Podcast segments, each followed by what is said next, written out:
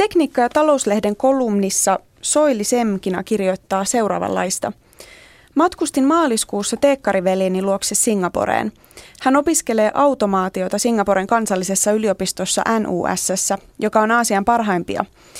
N U S tarjoaa opiskelijoille vain parasta. On ilmastoituja opiskelutiloja, iltamyöhään auki olevia ruokaloita ja innostavia luennoitsijoita. Ilmapiiri on kirjaimellisesti kilpailuhenkinen.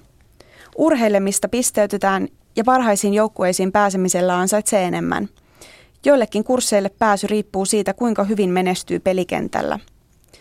Miten otaniemeläinen pärjää? Vaihto-oppilaat eivät murehdi arvosanoja, mitä paikalliset katsovat sekä kadehtien että moittien. Veljeni ja hänen pohjoismaiset kaverinsa eivät ole poikkeus. He käyttävät monin verroin paikallisia vähemmän aikaa opintoihin, mutta lopputulos on yhtä hyvä tai parempi. Mistä ero johtuu? Kärjistäen voi sanoa, että pohjoismaalaiset käyttävät enemmän aivojaan.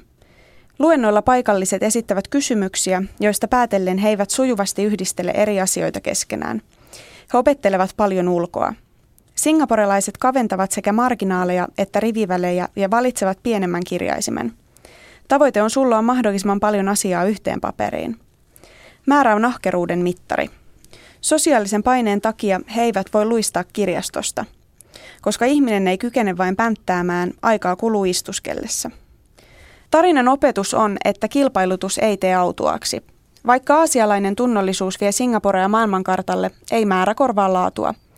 Samaan aikaan suorituspaineet kasvavat Suomen opinahjoissa, kun opiskelijoihin ja tutkijoihin puristetaan yhä enemmän määrällisiä suorituksia. On entistä vähemmän aikaa ajatella, jotkut sanovat. Pohjoismaissa opetuksen tavoitteena on perinteisesti ollut kasvattaa itsenäisiä ja totuuksia kyseenalaistavia yksilöitä. Ei vesitetä sitä. Mm, sanotaan, että hyvä Suomi tuohon mm. vaan. Ja sitten muistetaan kiittää, nimittäin Faktalehdessä Jarkko Rantanen kertoo Jymykiitoksesta, joka on menetelmä, jonka tähtäimessä on hieno tunne, kiitollisuus. Yksi niistä tunteista, joka kaikista parhaiten selittää ihmisten yleistä onnellisuutta. Ihmiset, jotka ovat kiitollisia elämälle, ovat onnellisia ihmisiä. Toisen kiitollisuuden herättäminen onnistuu yllättäen kiittämällä, ja kiitosta on kolmenlaista.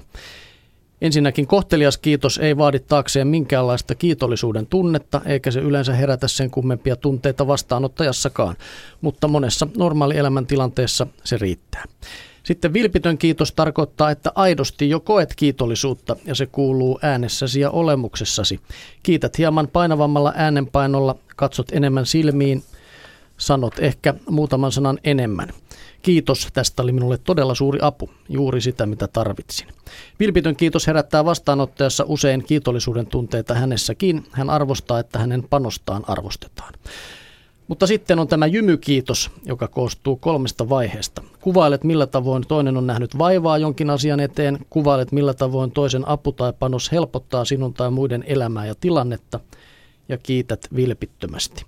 Jymykiitoksen avulla teet näkyväksi jotain sellaista, mistä toinen ei ehkä itsekään ollut tietoinen. Kytkeydyt tunteisiin, ymmärrät toista paremmin kuin hän ehkä itsekään ymmärtää. Ja teet näkyväksi tärkeän asian, joka on kiitollisuuden tunteen ydin. Se, että et pidä asiaa itsestään selvänä. Näin Faktalehdessä. Siinä on ajattelemisen aihetta. Seura-lehdessä kerrotaan, että rinnakkaissuhteeseen ajautuvat naiset eivät ole tietokirjailijan mukaan kohtalokkaita vamppeja. Pirjo Kimppainen kirjoittaa, pidätkö toisia naisia seksuaalisesti viekottelevina rakastajattarina? Mielikuva hälvenee, jos kuuntelet yhteiskuntatieteiden tohtori ja tietokirjailija Arja Mäkistä. Toisen naisen elämä ei todellakaan ole jatkuvaa seksiseikkailua, hän vakuuttaa. Suhdetta varattuun mieheen ei yleensä solmitakaan hyötymistarkoituksessa. Sen vuoksi sitä tieteellisessä kielenkäytössä kutsutaan puhtaaksi suhteeksi. Arja Mäkinen on haastatellut toisena naisena eläviä suomalaisnaisia sekä perehtynyt koti- ja ulkomaalaisiin tutkimuksiin. Tammikuussa ilmestyi hänen kirjoittamansa kirja Vaiettu rakkaus, elämää toisena naisena. Mäkisen kokoaman aineiston mukaan ei ole olemassa tiettyä ihmistyyppiä, joka muita herkemmin ajautuisi seurustelemaan varatun kanssa. Joitakin yhdistäviä tekijöitä kuitenkin löytyy. Rinnakkaissuhteet yleistyvät naisilla hieman ennen viisikymmentä ikävuotta ja miehillä vähän sen jälkeen. Lisäksi toiset naiset tulevat yleensä onnettomista parisuhteista. Tutkimustiedon mukaan toinen nainen on hyvin usein itsekin varattu, eli elää parisuhteessa, kertoo Arja Mäkinen. Tavallisesti taustalla on pitkä, tavalla tai toisella onneton parisuhde, josta naisen on vaikea irrottautua. Hän voi pelata, pelätä väkivaltaa, maineensa menetystä tai yhteisön ulkopuolelle sulkeutumista. Nainen voi myös pelätä eron aiheuttavan ongelmia puolison terveydelle tai lasten hyvälle isäsuhteelle, Mäkinen havainnollistaa. Usein parisuhteessa elävä nainen kokee suhteen samassa tilanteessa olevaan oikeudenmukaisemmaksi kuin yksineläjään.